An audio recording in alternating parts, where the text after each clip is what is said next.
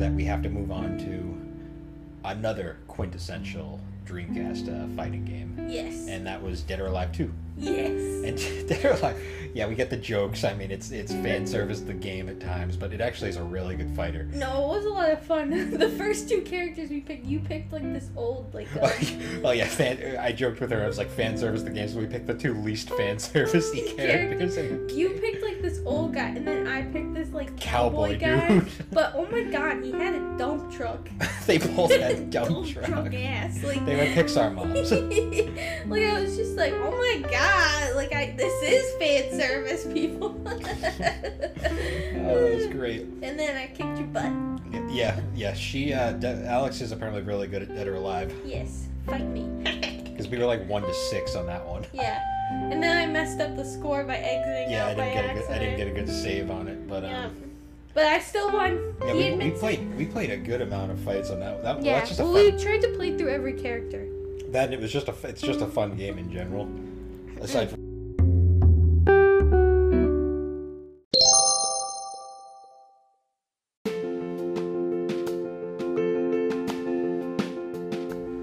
Hey guys, and welcome back to the Gaming and Collecting Podcast.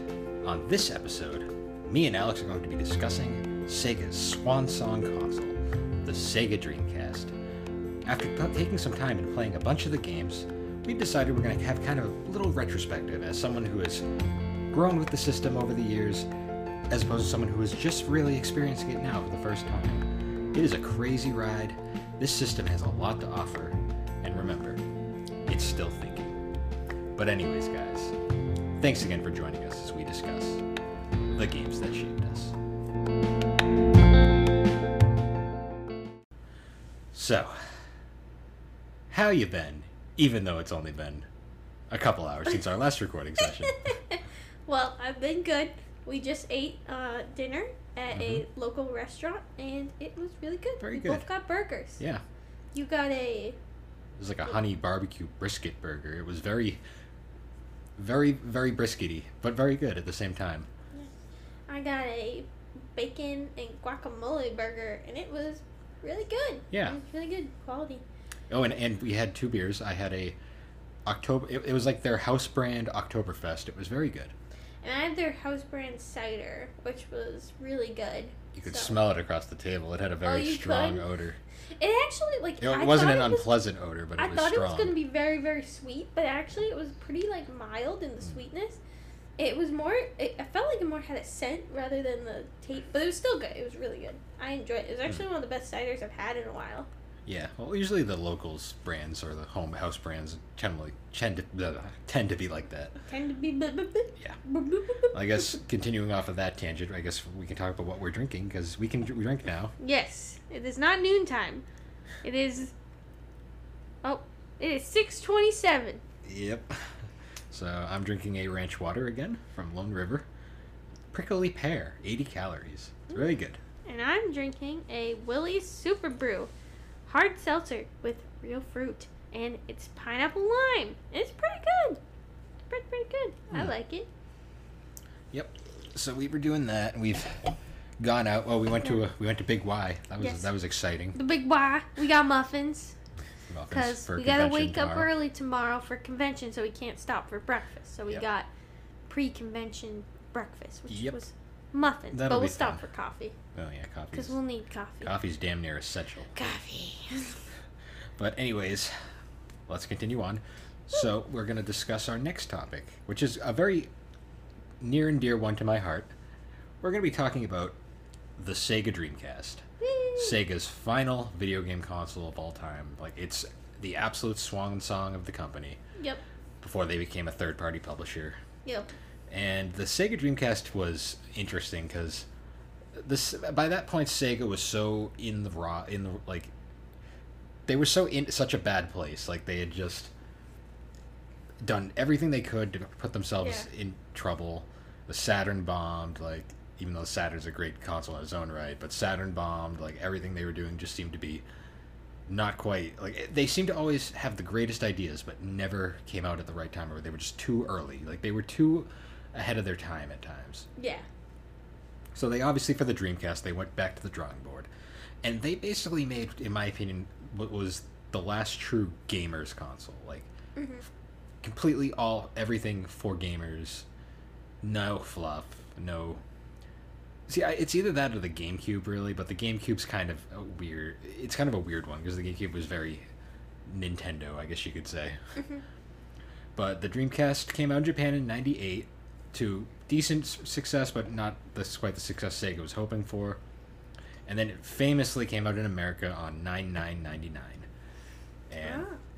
came with a Sonic game at launch, a whole bunch of things. And for the system itself, it did very well. It was famously the first system to have built in online Mm. Right cool. out of the box. Um, you had to use uh, dial up, although there was a uh, broadband adapter later on. Dial up Yeah, you had to plug it into your phone line to use the internet. It was fun. times. But um, you could go online right out of the box. It had great graphics for the time. It was easy to program for, and it was four pl- four controller ports on the front. yep. Basically, it was like everything that they did wrong in the past. They finally corrected it. Like they even downplayed the Sega branding on the console. Like they, Hmm. everything was branded as Dreamcast. The only Sega logo on the console is right on the front. Yep. That's it. It like they were very careful to like not screw this one up, and it came out to very big fanfare. It was actually the uh, one of the fastest selling console launches in the U.S. at the time, Wow. and uh, unfortunately, it, it couldn't survive the sheer hype of the PlayStation Two. Yeah. Like the PlayStation Two didn't kill it; it was the hype alone for the PlayStation Two. Yeah. And sadly, the system was discontinued in 2001, only about two years after it came out Wow. which one in a very one of the shortest lived consoles of all time. Technically a failure, but It Retrospect- had, it was a victim of bad timing. it, it was a victim not not so much bad timing. It was more a victim of just bad publis, Yeah. publicity and just Publicity, years of marketing. Sega was so in debt and in the toilet at that point that they they would have needed to like sell so many games to break even. Yeah. Like it was there was a point where they were basically like trying to give Dreamcast away and nobody would take them. Oh wow, that I would have taken it at well, the if we time. had known at the time. Basically, all you had to do was sign up for their online service, and they'd give you a Dreamcast or something, Oh, wow. something like that. It was, it was sad. Yeah. But flash forward, so it's discontinued for years, and me and Alex kind of missed the Dreamcast back in the day, like, Because we had the PlayStation 2. yeah, well, we had PS One, PS Two, like we didn't even see the Dreamcast during its early stages. It kind of just came and went. Yeah. But um, I don't even remember it as a kid. Like I, I- don't yeah. remember commercials. I don't remember anything. I never saw the Dreamcast. yeah, it was weird. We might just not remember it because we were Yeah. young then. No, we might, but I remember the PlayStation 2. So I re- rediscovering the PS, the Dreamcast, was interesting because I remember seeing like back when YouTube was first. I've told this story in the past before, but back when YouTube first became a thing hmm and video game channels were starting to appear, like Classic Game Room and like other Video the? AV, AVGN and stuff, like these old OGs of a YouTube, YouTube gaming. I remember seeing all these videos about the Dreamcast, and I was like, "What is the Dreamcast?" Mm. And I remember thinking like the. I remember being like so fascinated by it, and then I did the, the research, and I was like, "Oh, it was Sega's last system." Oh, And you start going deeper and deeper, and it kind of something clicked in my head. This was like 2009, and I was like, "I really want one of those." So I asked for a birthday present one year, and I got the Dreamcast with one, two controllers, memory, uh, VMU, memory card, Mhm. and um, Sonic Adventure one and two, Yep. and I played them, Hiccup. and I was hooked from there, and that like single handedly kickstarted my video game collecting like trip that I've been on ever since Yep. and it's crazy how that one system changed my perception on like gaming in general Mm. and i mean it was so cool like out of the box like it was i got a brand new one too like never opened before which Oh, was wow. neat and you open it up and it's like it, it's super clean looking like it's a very attractive looking system It is a very nice looking system. very clean it's not like super flashy it's like it's Yeah. it's interesting because it's like the one sega console in america that's not black it's like a Yeah. creamish white color creamy with this white. the classic orange swirl Dreamcast logo. Mhm. Four controller ports, attractive on the front, and the triangle light. Yep. And it's, I mean, it's a loud motherfucker when it runs. Oh yeah, it was definitely screaming at times. that disc reader is very loud. It's always been loud. Like it's, it's just a Dreamcast thing. Yep. And then the controller is interesting too. Yeah. The controller is the most one of the most fascinating controller designs ever it is interesting. because you can actually see a lot of the of the uh, the Xbox controller out of the Dreamcast controller when you Mm. really take a look at it because it's got that weird handle design which is actually a lot more comfortable than you'd think. No, yeah, I really when I was playing it, I actually found my hands in a pretty comfortable position. I didn't think it was uncomfortable. It's actually an evolution of the Sega Saturn 3D controller in a way, Oh which was very similar. hmm And it had the it was one of the first pack-in controllers to have like analog triggers. Yep. which were cool for the time because you could get like true. It was great for racing games. Like you had that Yeah. true range of motion there. Um, and then this front was pretty standard. It was the standard four face buttons, Yeah. analog stick, uh, D-pad. It was still one analog stick. We the dual dual analog sticks wasn't a, wasn't the norm yet. Yeah. The only problem I have with the Dreamcast controller is this was still during that time when hard plastic was like the norm Yeah. for all like game controller, and the the buttons aren't bad. It's more the D pad and Yeah. the analog stick. The analog stick isn't awful, but it does get slippery after a while. Yeah. I'll And- definitely say the D pad. Yeah, the D pad After is playing some cert like a certain game we were playing, my thumb was hurting from Yeah. using the D pad, and I had to use the D pad. so the Dreamcast is like the first Sega system not to use that D pad that the Genesis had. That was like the circular one, like Yeah. that's really nice and smooth. Um, instead, it used just a more traditional cross design. And it's this hard plastic, and it digs into your thumb after a while. It's probably the weakest feature on the, the system in general. Mm. And then the system's most defining feature is the VMU card readers, which yes. are basically glorified memory cards, but Mhm. they were cool because they were like little Tamagotchis that you could pull out Yeah. of the system, and they would display. Uh, the front one would display like little like images on the controller that you could use for certain games. Like um, I know famously NFL 2K, you could use it to hide your plays, oh, that's funny. or uh, in certain party games, you could like see uh, you could look at your moves down on the um, the VMU and not up on the screen, hmm and it was cool. Like it was different, Hmm. and it was honestly it's a chunky controller too, but it's like super Yeah. comfy. It's yeah, I would say it's chunky, but it is comfortable in your hand. The only downside I think is the the wire comes out of the bottom, which is a little annoying. yeah, annoying. and it has like this little like divot in the back. Yeah, there's a little- You can hook it, but it's kind of There's a little clip, but it always pops out of the clip, and it's yeah, kind of like, it doesn't really stay. especially on my controller because I have a rumble pack built in. Yeah. And I also feel like it probably isn't a good idea to do that because you might damage your cord after a while, Um, like putting that. It's pretty strong. Well, I've noticed. Or well, I meant to like the whole bending it. You know what I'm saying? Like the bending part. I don't know. It was you- designed for that, so. Yeah. Well, I don't know. I don't trust any cords after you bend it that way because it feels like, especially maybe I'm just betrayed by like iPhone cords because I feel like well, those things are those things are flimsy those as shit. things are crap. But the thing is, if you don't buy an, an iPhone brand one, like it's even more flimsy as crap. Like I feel like the other ones don't even work either. I don't know. I bought some work. pretty strong ones. I don't know. I get unlucky with it, I guess.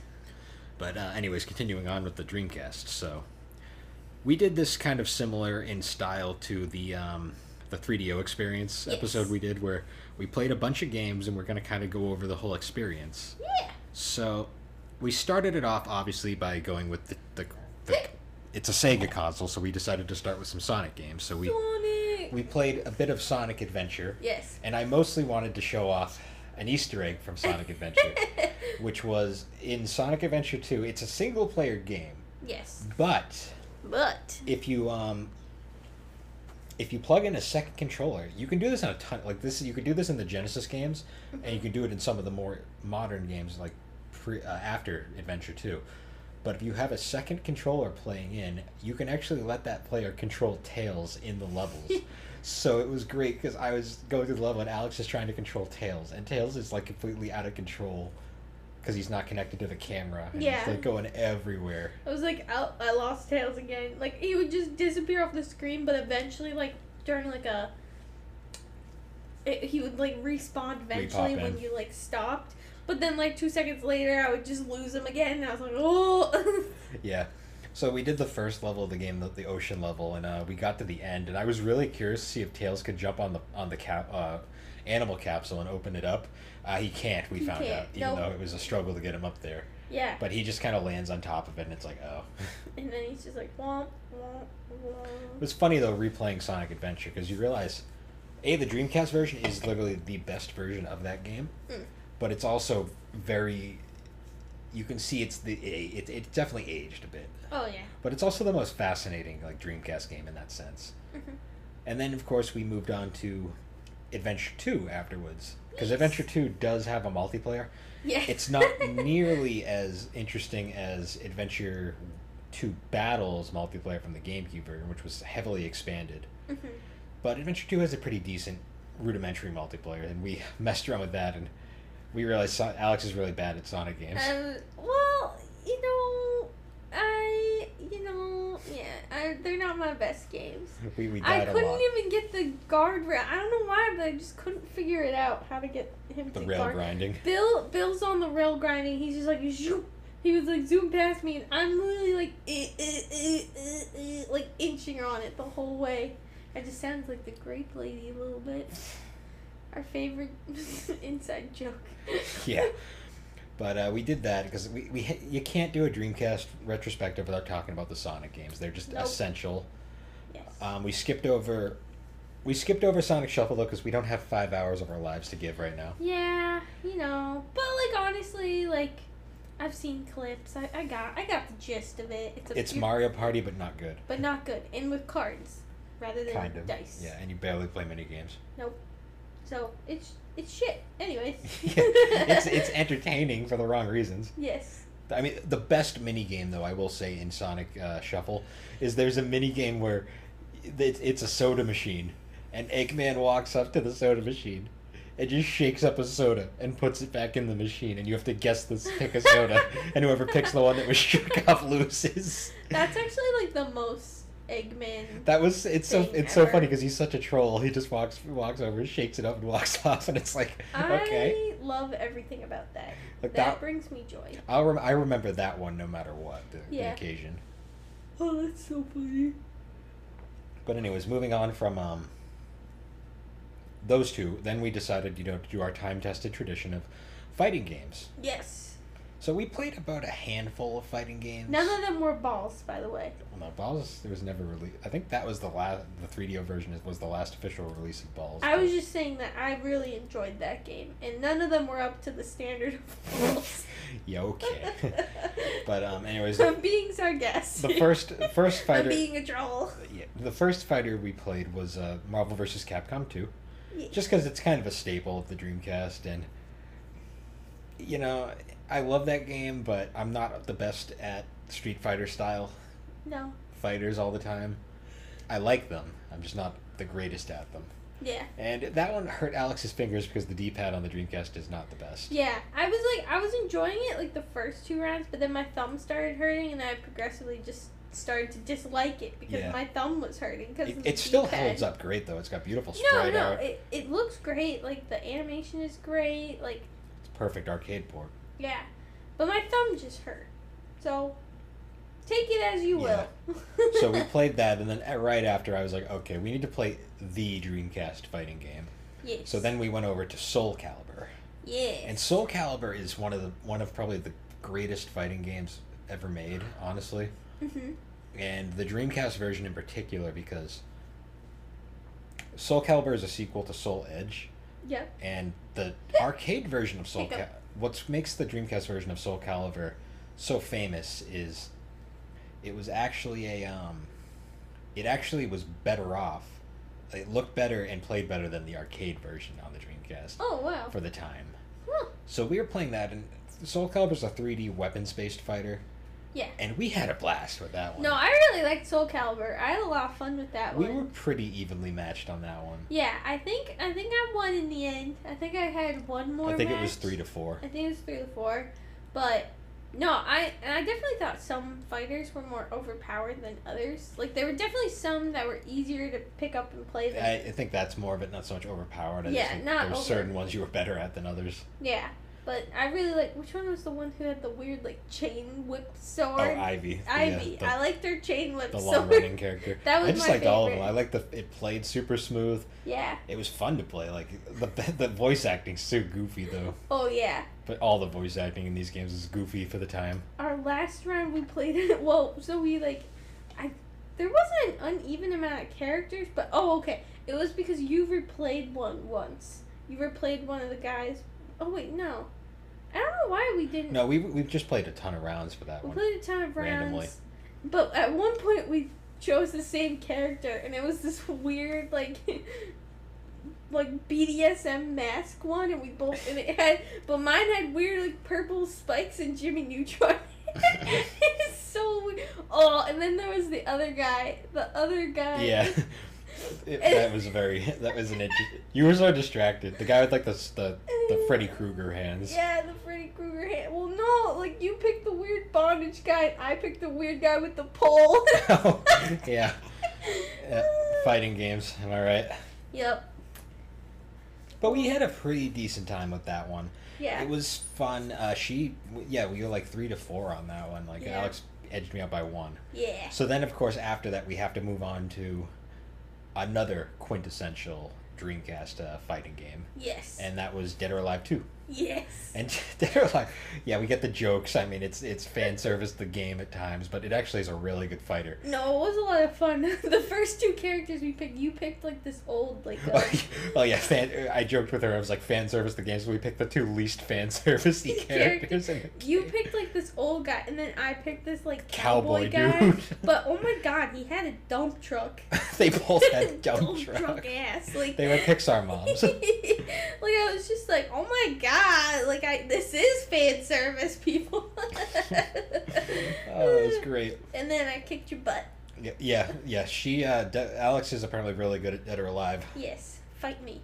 because we were like one to six on that one. yeah, and then I messed up the score by exiting Yeah, out I didn't by get a good, I didn't get a good save on it, but yeah. um, But I still won. yeah, He we, we admits it. played we played a good amount of fights on that. That well, Yeah, that's just a well, fun. we tried to play through every character.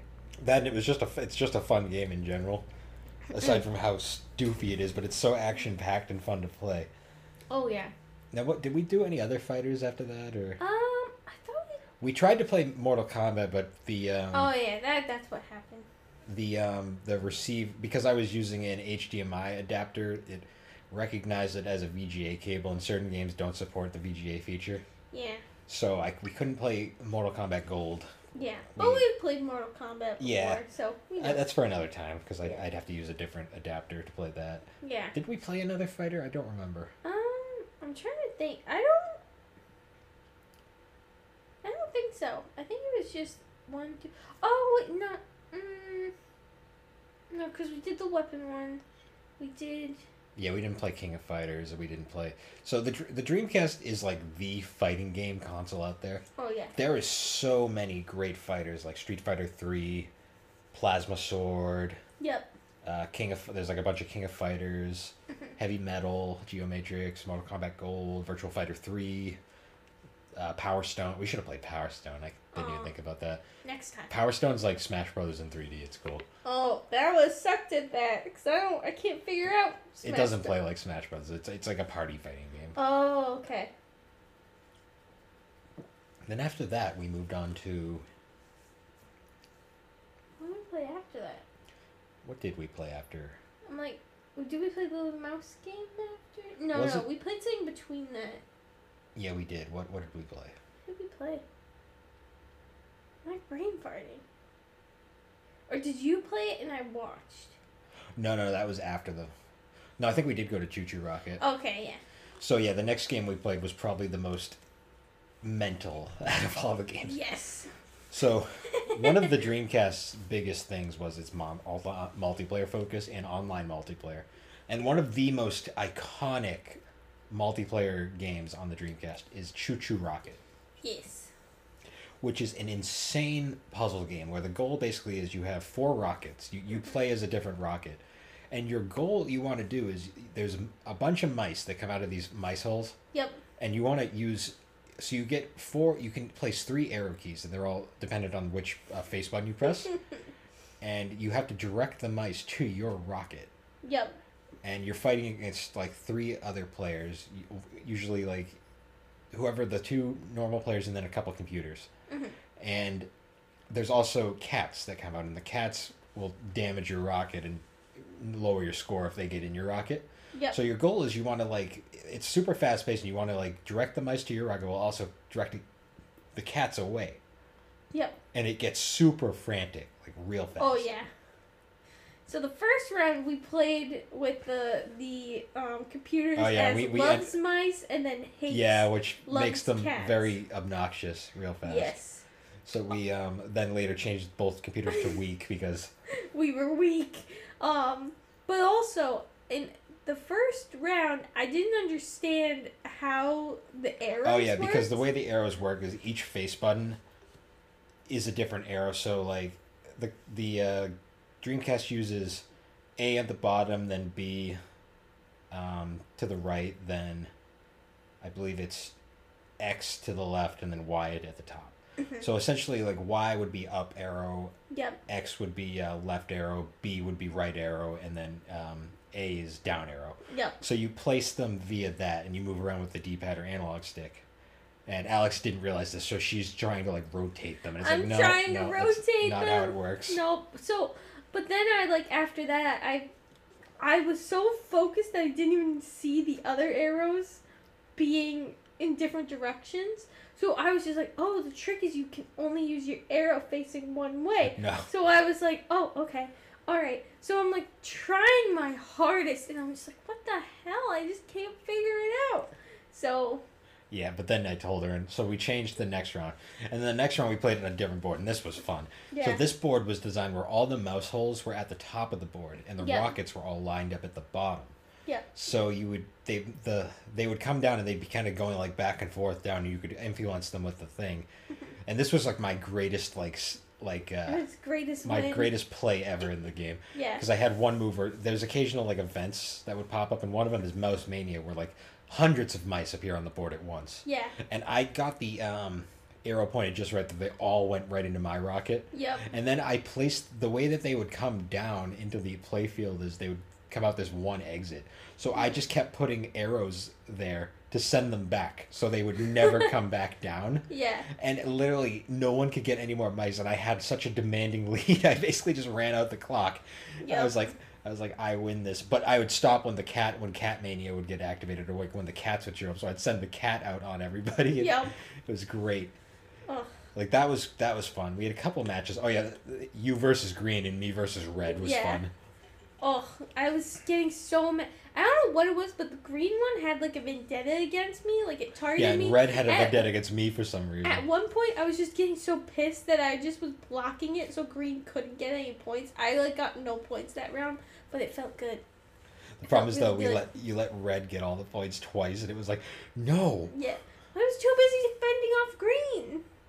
It was funny. It got super intense to the point where we got so frustrated. We were like, I don't want to play anymore. We were just like, ah, we got so mad. that was a cool game because that was like one of those Sonic Team games. Like Sonic Yeah. Team made a ton of great games during this era, Yeah. and that game actually did get ported to the um the Game Boy Advance later on too, which was kind Um, of cool. d- see, I feel like I would enjoy it more playing it like on a handheld. Like I feel like I would pick that up and be like, and then put it down, and then start up again later. It Like, was I pretty cool. Like it was a good port, even though I like I prefer the Dreamcast just because I love Dreamcast games. Yeah. Dreamcast games are just special. Like they have this crazy like like the Dreamcast was like one of the most experimental like Mm. just fun consoles. Like there's a game on that system for for such a short-lived console. It had a shit ton of games. Yeah. Like there was like games for every single person imaginable. Yeah. Like you had your racers, you had your fighter fighters in particular. You Yeah. had horror games, RPGs, platformers, action adventure, Yeah. casual, It was a rhythm, pretty mixed bag. party, Yeah. online games, shoot. FPS shooters. Like we didn't even pick those up. Oh, and it also had what's it called? Oh, Seaman. Seaman. Seaman. Do you want to save Seaman. Seaman for later to talk Yeah, about? let's We'll we'll, save talk that- about Seaman later. We'll save Seaman for a bit because there's like there's a ton of other like different games. Like the Dreamcast, honestly, it's we're gonna take a detour from our uh, what we pl- our actual playthrough point, but um just to talk about a few key Dreamcast games because there was a few iconic ones like there was the famous. Seaman. Yeah, we'll get to that because that's a that's a topic, but um, there was the classic um, typing of the dead. Oh yeah. Typing of the so the Dreamcast had a full on mouse and keyboard like setup, like a full on keyboard and mouse, Mm-hmm. which you could use for first person shooters like Quake Three and uh, Unreal Tournament really well. Yep. But then there was also like this one game called Typing of the Dead, which was a, uh, a spin off of House of the Dead, which it was a typing game where you killed zombies, and it was really fun actually. Surprisingly, a cool idea for the time. Yeah. Like I actually do have that keyboard. I really. Oh, gotta- you do? I was yeah. gonna ask you that. I have the mouse and the keyboard. Okay, nice. Um, and then the, the keyboard and mouse were also well, not so much the mouse, but the keyboard was also used for uh, Phantasy Star Online, one of the first online console MMOs. Huh. Which is a really cool like action RPG set in the Fantasy Star universe. Yep. Played a bit of that. There was also the iconic Shenmue, Shenmue. which was at the time one of the most expensive games of all time. Yep. and it was basically kind of like it was a RPG-ish action beat 'em up game, but the whole concept was you could there was a story you could follow, but you could really do whatever you wanted while playing the game. It was like I, uh, the creator Yu Suzuki referred to it as free. That's Yeah. the genre because you basically were just you simulating this guy's life and just playing through levels and stuff. It was a really cool concept. It hasn't aged great Mm. nowadays, but it was a really cool idea, and it got one sequel in the Dreamcast, and then a, eventually another one years later. Yep. That was a cool one. Like, there was a ton of There's crazy, unique games. Skies of Arcadia, one of probably the coolest RPGs ever made. Sky Pirates in, in RPG. It was really cool. Oh yeah, that's what kept popping up on my memory card. Yeah, because I have a that, that memory card has my Skies of Arcadia data on it. But that's a cool RPG, really expensive nowadays too. That's probably the Dreamcast RPG now that I think about it. Yep. Uh, Grandia 2 is another great RPG turn based. Like it was just Dreamcast literally had a game for everybody. Yeah. But before we get that, we're gonna take a quick break and we will be right back. Because the Dreamcast deserves it. I thought you said desserts, and I was like, we have Dreamcast desserts. no, no, no. The Dreamcast deserves it because Well, it's still. it deserves desserts too. All right. we're, we're, we're already falling apart. we'll be right back. Woo!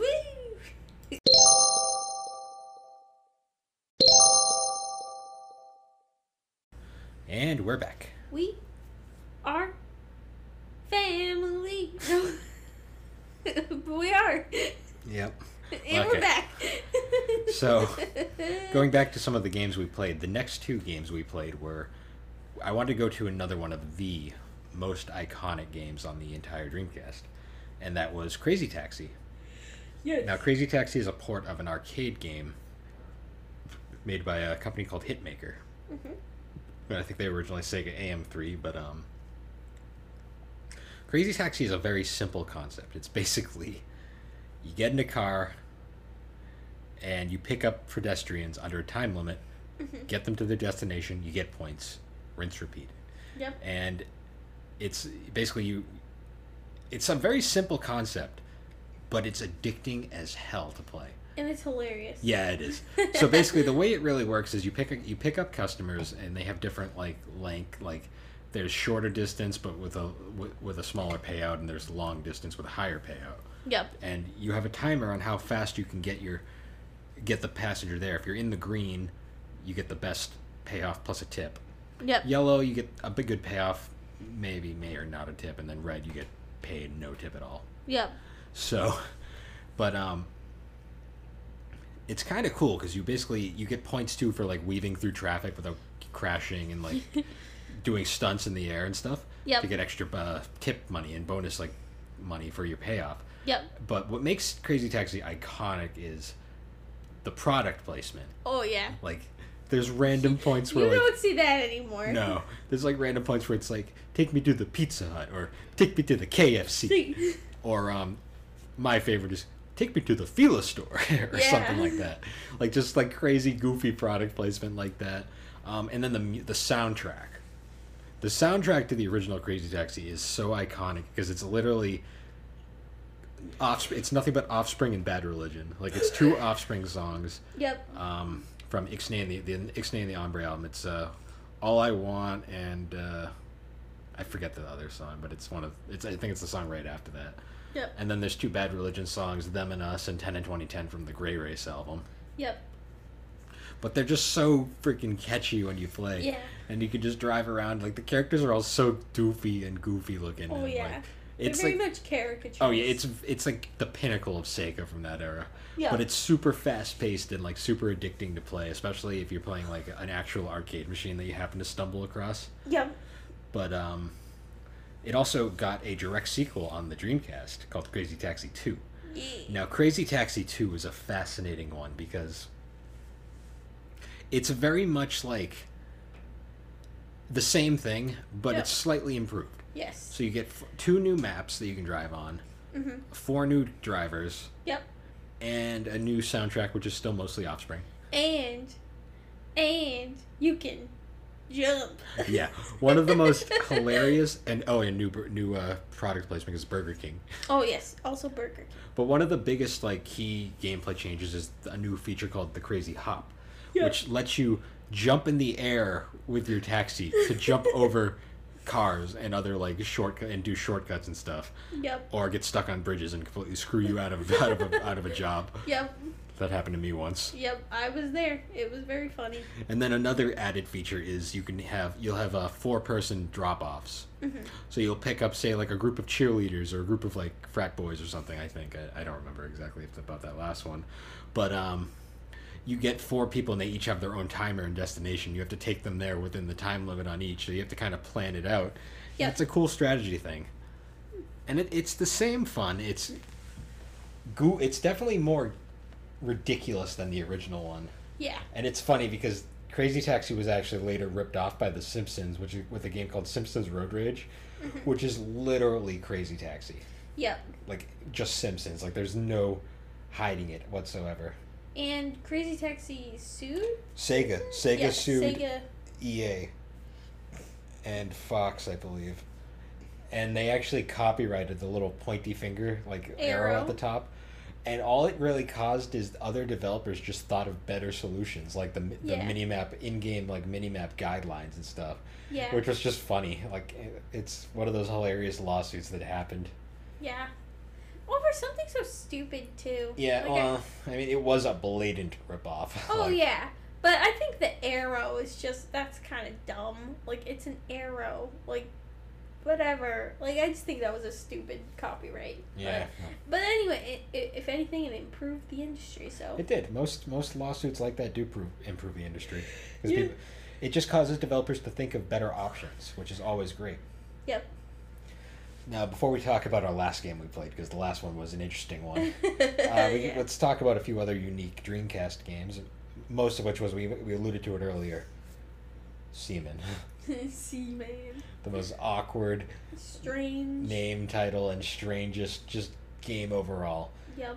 So, Seaman is a Kind pet of like Animal Crossing. pet sim. Well, no, not really. The It's, clock. The clock. well, okay, it has an in-game clock, Yes. Like, and it's it's completely narrated by Leonard Nimoy. and it's like so basically you have this little virtual pet seaman thing that you can talk to. I was about to say Google, but I Don't. don't, Google that. Don't. don't Google that. Don't, but, um, unless you put Dreamcast. yeah, But even then, I don't know. or game, game, game. I don't know about that. No, Sega game. Put yeah, just really Leonard type it Nimoy. Leonard Nimoy. But um, so basically it's kind of like a virtual pet simulator where you have this little seaman Fish. creature. fish with a face. It, it's literally a fish with a human face, and Yes, it, and and it, it can talk to you, and you can talk to it with this the Dreamcast microphone, and it will like talk back, and it has like an attitude, like it, it'll like snark at you, it'll like just shit randomly. If, if you don't watch it, it'll die. Yep. They'll they'll they'll make babies on screen and like gloat to you about it, Yep. and then die, Yep. and then eventually it evolves into this like frog creature thing, Yep. and It still has the and human it praise and it praises Sega at the end too, Yep. which is one of the great. It's such a Such a bizarre. It had a sequel too on um, Oh, it did. PlayStation 2. Ew. And I remember because there was also a PlayStation 2 port of the original Seaman. How did they get around the microphone thing? So it came with a custom controller that had the microphone built into it. Okay. Because I remember you were in Japan and you you found one. Oh, I did. Yeah, you sent me a, co- a picture of the Oh yeah. of it was like a PS2 copy of Seaman, and you were like, "Would you want this?" And I was like, "I'd, I'd have no way to play it, so probably not, Yeah. because I don't have a Japanese PS2 right now." Yep. But it's I, I, honestly, I wish I'd done more research because that actually would have been kind of cool. Mm. But yeah, that's one of the most interesting um, Dreamcast games out there. Yeah. Ano- And bizarre. Yeah, and biz- well, gaming's bizarre, in general. especially. But another another thing I want to talk about with the Dreamcast is the Dreamcast was like so because it came out right at the end of like the PS1 Dream uh, and N64 era Mhm. before the PS2 was out. Yep. The Dreamcast got a lot of ports of like PlayStation 1 and s- N64 games. Huh. All of those ports are like PC are like PC versions these days. They're like just better in every way, faster frame rates, higher Yep. resolution, uh, cleaner graphics, cutscenes and stuff. Yep. Like I've actually gotten into like a, collecting the Dreamcast versions of all these games because they're just better. Yeah. Like Legacy of Kain, Soul Reaver, 102 Dalmatians, um, Donald Duck Going Quackers. oh boy. Like there's they're just better games like overall on the Yeah. Dreamcast, and it's it's really cool and fascinating because you it's clearly a more powerful system in that Yeah. way. Uh, then another cool thing about the Dreamcast was um, an, uh, not a Dreamcast game so much as more of a thing that came out called Bleemcast. Leancast. Now Bleemcast was a commercial. Well, it, yeah, it was a commercial Sega Dream uh, PlayStation emulator Mhm. designed to run on Sega Dreamcast, Oh. created by the company Bleem, who made the Bleem emulator, Yep. which was a PlayStation emulator at the time. Yeah. Now, Bleemcast originally was designed. It was going to come out in like packs that would play a whole bunch of games. Yep. It ended up getting reduced to just only three games worked with it. Yep. Metal Gear Solid, Tekken three, uh, yeah, Tekken three, and uh, Gran Turismo two. Was PlayStation okay with this? No, we're gonna get Okay. in, we're gonna get into Okay, because I was gonna say like this sounds sketchy. now, the Bleemcast discs do actually are the the su- the best way to play these games. Yeah. Like Metal Gear Solid on the Dreamcast looks amazing. Like it's so crystal clear. yeah. I mean, it doesn't make the graphics better, but it cleans them up like Yeah. considerably. Now the thing is though, PlayStation Sony did not like Bleem to begin with because Bleem made a because Bleem was originally a PC emulator that played Dreamcast games. I mean, I played uh, PlayStation, games, PlayStation games. Yep. and Sony was not okay with that. Yeah. Now, Sony actually sued Bleem for the. I, I think they sued them more for the PC emulator than the Dreamcast thing. Yeah. I think the Dreamcast thing came out after the lawsuits were going on. Yeah. But basically, Sony sued Bleem, and Bleem actually won Oh, real? How? because they proved it was technically fair use. Because they re rewrote the um, PlayStation. Basically, it proved the legality of emulation. Ah. Because emulation's always been kind of a gray area. Technically, it's legal as long as you own an actual copy of the game you're playing. And technically, on the Bleemcast, you're using the, the PlayStation discs. Yeah. The thing is, though, Bleem was a very small company. Yep. Sony's a mega corporation, so Sony just kept Yeah. suing them until they ran out of money and went out of business. Aw. They basically just courts. They basically sued them out of out into oblivion. Yeah. And unfortunately, by that point, only three Bleemcast games came out, and the company folded. Yep. Uh, I think there was more because I believe there's there's like there's like rips of a um a co- of like Final Fantasy Nine running on Dreamcast. Yep. And other games. But it's funny when Bleem went out of business, their website changed to a tombstone with Sonic next to it that said Bleem, Oh, and then they later removed Sonic because they were worried about getting sued by Sega, Sega. which is funny. That's hilarious. Good. I mean, you know, they. I mean, good. Like that sucks that they closed, but that's pretty hilarious. Well, there's rumors that Bleem might have come and been used later on for how to get uh, PSP stuff, Hmm. uh, get PlayStation games to run on PSP. Yep. But I've heard mixed things because I've also heard that um, another similar emu- similar emulator may have been used for the same thing. Oh, okay. But I- I've heard rumors for both. But yeah, Ble-. Bleemcast is one of the more fascinating like things. Yeah. Mostly just because it's like the most like what the hell like. Yeah. Unfortunately, it doesn't work with every Dreamcast because one's made after a certain date Mhm. stopped letting it work because Sega Ah. changed. Bleem piggybacked off of a feature that was kind of a rudimentary feature that Sega programmed into Dreamcast, but was never utilized. Mhm. Later versions of the Dreamcast removed that ability, so Bleemcast no longer works. Oh, okay. My console does work though. Huh. I made- Nice. I made sure it was the right year. Nice. Now, ra- to wrap this one up, we played one final game. Yes. Now, another. So I already said like, fighting games were probably the Dreamcast like bread and butter. Yep. Another thing that the Dreamcast had a phenomenal selection of was racing games, including like big hits like Test Drive was on the Dreamcast. Yep. Uh, Tokyo uh, Xtreme Racer is probably one of the most famous ones. Mhm. Um, you had other ones like uh, San Francisco Rush 2049, I believe. Yep. Hydro Thunder, like all sorts of really cool racers. And then you, of course you've got Sega's oh Sega Rally 2 obviously like all sorts of racers. But then the most one to me that's the most iconic is Daytona USA. Yep. Now the PlayStation, uh, not PlayStation, the uh, Sega Dreamcast version of Daytona USA is sometimes subtitled Daytona USA 2001 in other countries, but ours we just called it Daytona USA. Yep. It's basically an expanded remake of the original of Daytona USA. Fully like 60 frames per second, perfect uh, draw distance, like Mm. runs smooth as butter, full remade graphics. Yeah. Um, but it runs on Dreamcast. Yeah. And we decided to play a few rounds of this, and oh my god, it was the most hilarious thing we've ever Oh done. my god. I posted on Instagram um, earlier. Probably you'll have seen it if you follow my Instagram. One of our replays of the race, where I I give my all to get a good race down, and Alex is just slamming into walls, crashing. Oh, okay, okay, but give me give me a second. I chose the wrong car for a beginner at the race. Well, to be fair, too, this game is notorious for its twitchy controls too. Yep. Not awful, but they're definitely sensitive. Yeah.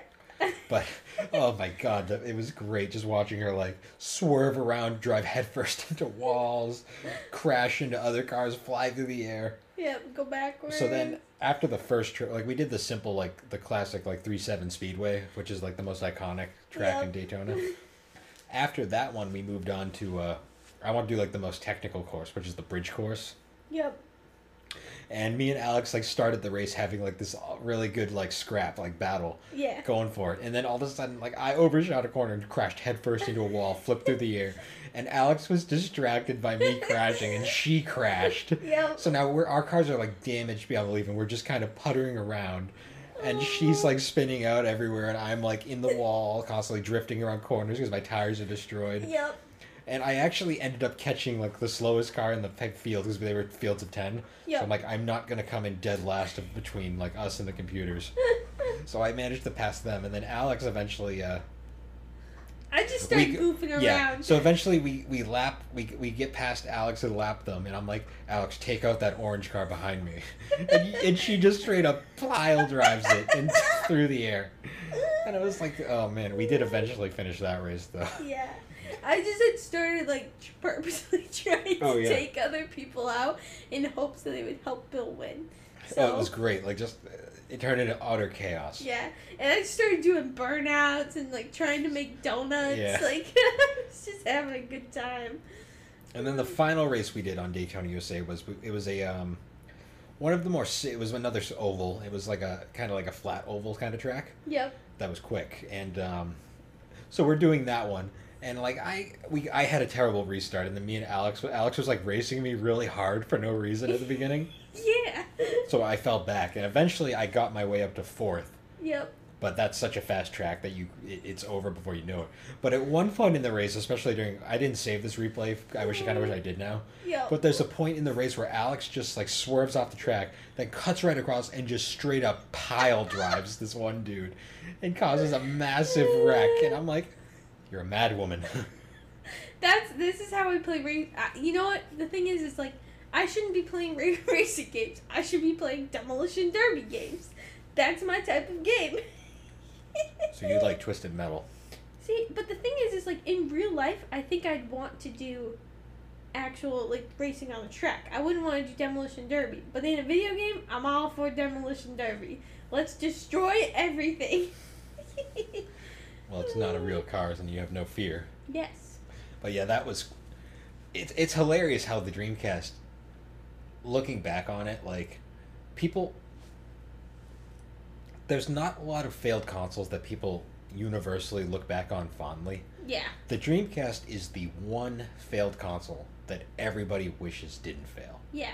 Because the Dreamcast is literally the the last true true gamers console. Yep. Like everything about the Dreamcast was just straight up screamed For the fans. for for gamers no bullshit. Yeah. Everything is built around that, like everything's a snap to program for. Hmm. And if it hadn't have failed, there was actually proposed cuz Microsoft had a partnership with Sega towards the end hmm and they actually were propo- there was proposals to get like a joint cross compatibility between Dreamcast and Xbox uh, Live Oh, at, cool. before the Dreamcast went under. Yeah. But that's why a lot of Sega games, like the uh, Sega exclusives that came out after um, they went third party, hmm were Xbox exclusives. Oh, It was like- they had that kind of preamble. Yeah. It was kind of interesting. Like it was, a lot of them went to Xbox, like the more unique ones. All Mhm. the Sonic Team stuff went to uh, Nintendo, hmm and then Sony got like Virtua Fighter and Shinobi. Yeah. which was an odd thing because Sega had it out for Shinobi. Yeah. I mean, Sega had it out for, for PlayStation. Yeah. It's not Shinobi. Well, I think PlayStation. Well, it's kind of like what you said. PlayStation was kind of their downfall because people were so hyped Sony that the PlayStation killed- 2. the Dreamcast so brutally, and actually, it's a fun thing. Um, P- Death. No. So fun. No. so one of the final CEOs of Sega of America before uh, they became a third party uh, a company was uh, Peter Moore. hmm He later went on to be the CEO of um, Microsoft. Oh, and okay. he led the charge to get the Xbox 360 out on the market first because he was so bitter at Sony that he wanted to destroy them. Yeah. Ironically, in, in doing that, though, it caused the Red Ring of Death, which probably was more detrimental than Yeah. anything because the Xbox 360 was rushed to the market completely, Yep. and Sony still won in the end, Yep. regardless. But it was kind of hilarious. The man was that bitter that he had to like take it out against Sony personally for destroying Sega, the Dreamcast. And it was just kind of crazy. Sorry, I think I just got a porn text message. It says, it says, Hi, I am Jessica. I'd like you to be your cover to wrap you up closely at night, honey. And there's a link. I'm gonna delete. Yeah, I'd get rid of that. That sounds terrible. Yeah, that sounds. that sounds like a scam. It does. yeah. Sorry, I just like, I, like it went silent. Like I went silent because I was just like reading that. I was like, what the fuck? Like I was just like, what the hell? Yeah, it was sent from like a Gmail too. So I just yeah, that's probably it. not real. But um, well, No one answered text from Jessica. Okay, everyone. Don't trust her. unless your name is Jessica or you have a Nope. significant Nope. other named Jessica. Jessica, it's cursed now, just like Karen. cursed. Yeah, it's really sad though because Dream the Sega Dreamcast had such an awesome like launch too. Like one of my favorites is like there's a party. One of the Sega Dreamcast commercials is there's like a party going on inside the Dreamcast and all the Sega characters are like partying around. oh, that's fun. And Sonic's the DJ and one of the character guys is like, he's like, hey man, lay off the light speed. Yeah. and Sonic just Ryan Drummond in this Ryan Drummond voice just goes, not bad. My like- baby. It's it was so charming and like great Aw. and it, it's so the dreamcast slogan its entire life was it's thinking Yeah. and to this day years every anniversary every year like people still point out this with the sega dreamcast that its common phrase that people still will bring up is it's still thinking Yeah. even to this day No. like because the dreamcast never truly died with fans No. it's not like Let's bring it back. People Petition to so bring the Dreamcast. people back. have wanted a dreamcast 2 for so long Oh yeah. I don't think it'll ever It'll never happen. Sega's never gonna Yeah. make a console again. It's just Yeah. never gonna happen. But I would really love to see like a Dreamcast. See, they've done Dreamcast collections in the past before Yeah. because they re-released a bunch of the games, and then there was the, the one of the most hilariously stupid collection sets ever for the exclusively for the Xbox 360. There was a set called the Sega Dreamcast collection, and it came with Sonic Adventure, Crazy Taxi, Sega Bass Fishing, and See, man. no, it was a Space Channel Five Part Two. Yeah. Oh, I'm surprised it didn't have the little mousy mouse game. Yeah, actually, that's a good point. ChuChu Rocket. That's it.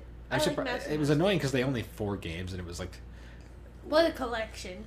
Two of them have been ported to everything. Yeah. One of them's Sega Bass Fishing, which nothing against Sega Bass Fishing, but But who the fuck cares? who wants to play that now? yeah. and then Space Channel Five Part Two was kind of cool, just because. go outside. Yeah.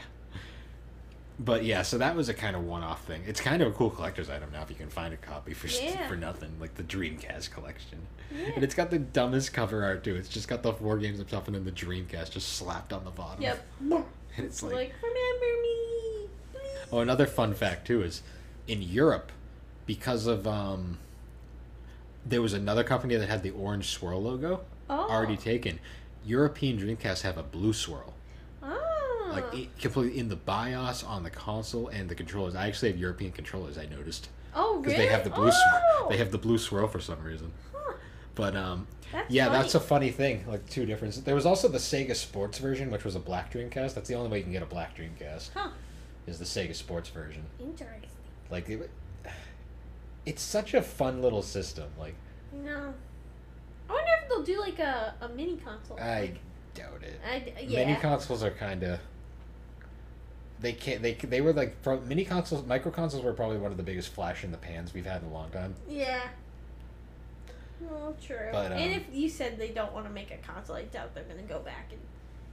Well, Well, oh well, just- they did the Genesis. Yeah, but I doubt the Dreamcast. Yeah, it just it, it's harder. To, it's harder to like Sony's shown us that it's not easy to do. Micro consoles, the more powerful they get, Yeah. and I, I don't know. I just I don't I don't know how they could pull off a good Dreamcast. Honestly, the Dreamcast's biggest downfall was not even Sony. It was piracy. Oh really? because people found it, it was very easily cracked how to make um uh, to pirate Dreamcast games because you could just easily put them on compact discs half the time, even though the Dreamcast supposedly had this unique GD-ROM format which could hold more data than a CD, and it was supposedly uh, piracy proof, even though that was disproven very fast, which Yeah. was de- which was very detrimental to the console. Yeah, it's what was so what was your favorite game you played during the game was probably Dead or Alive. I had the most fun playing that one. I enjoyed. Dead Oh, or Alive. and the it was between Dead or Alive and the one with the uh, swords. I can't remember. Soul Calibur, Yeah, Soul Calibur and Dead or Alive. But I also did have a lot of fun playing D- Daytona, Daytona USA. Daytona USA. I, I mean, I love. just because of how s- badly Oh, I yeah, how it went. pick, uh, how badly it went. But honestly, that's basically how most racing games with me go. I'm just not good at them. Yeah. Uh, we should we should have played Hydro Thunder, water water racing, That was always next time. We can always do a part two. at some point. Yeah. Or just talk about racing games in general Yeah. at some point. But yeah, man. I mean, I don't know what much more is there to say. It's actually funny we're recording this because the Dreamcast just turned twenty one or twenty two. Yeah. Twenty two, I think. Yep. Crazy. It's, been- still younger than us, but yeah, not by much. Dreamcast can drink now. Yeah, the Dreamcast can drink. Hell yeah. Cheers to the Dreamcast. Anyways, I think we've rambled on enough here. yeah. So. well, I guess you guys can look forward to our next podcast too, though, because it's going to be a retrospective of our convention. Oh yeah, we're gonna be talking about the convention we're going to tomorrow. Yep. Even though it'd be like four weeks after. Right? Yeah, But- it's going to be a couple weeks after, but you know we're still going to yeah, talk about it because why not? yeah. It'll be our first. It will be our first one back in since 2019. So I think we'll have a lot yeah, to say first about first it. convention in over a year. Yeah, Yeesh. and we got a couple more podcasts planned already. So Yeah. We're gonna get a lot of shit done today. oh yeah, Or and tomorrow. tomorrow. well, tomorrow and Sunday. Yep. So we have all Sunday. Well, until the afternoon too. So yeah. yeah. Well, anyways, guys, thank you for joining us once again on the Gaming Collecting Podcast. The Gaming Collecting Podcast is made on Anchor Podcasts, and you can easily find us on most of your major podcasting platforms, particularly Apple Podcast and Spotify Podcasts. And uh, you can also follow us on Instagram and Twitter. Woo! But anyways, guys, Thanks again for joining us, and we will see you all next time. See you later. Ciao. And remember, it's still thinking. Yeah. All right. Oh, we'll see you guys later. I'm still thinking too. That's overrated. Don't bother. Oh.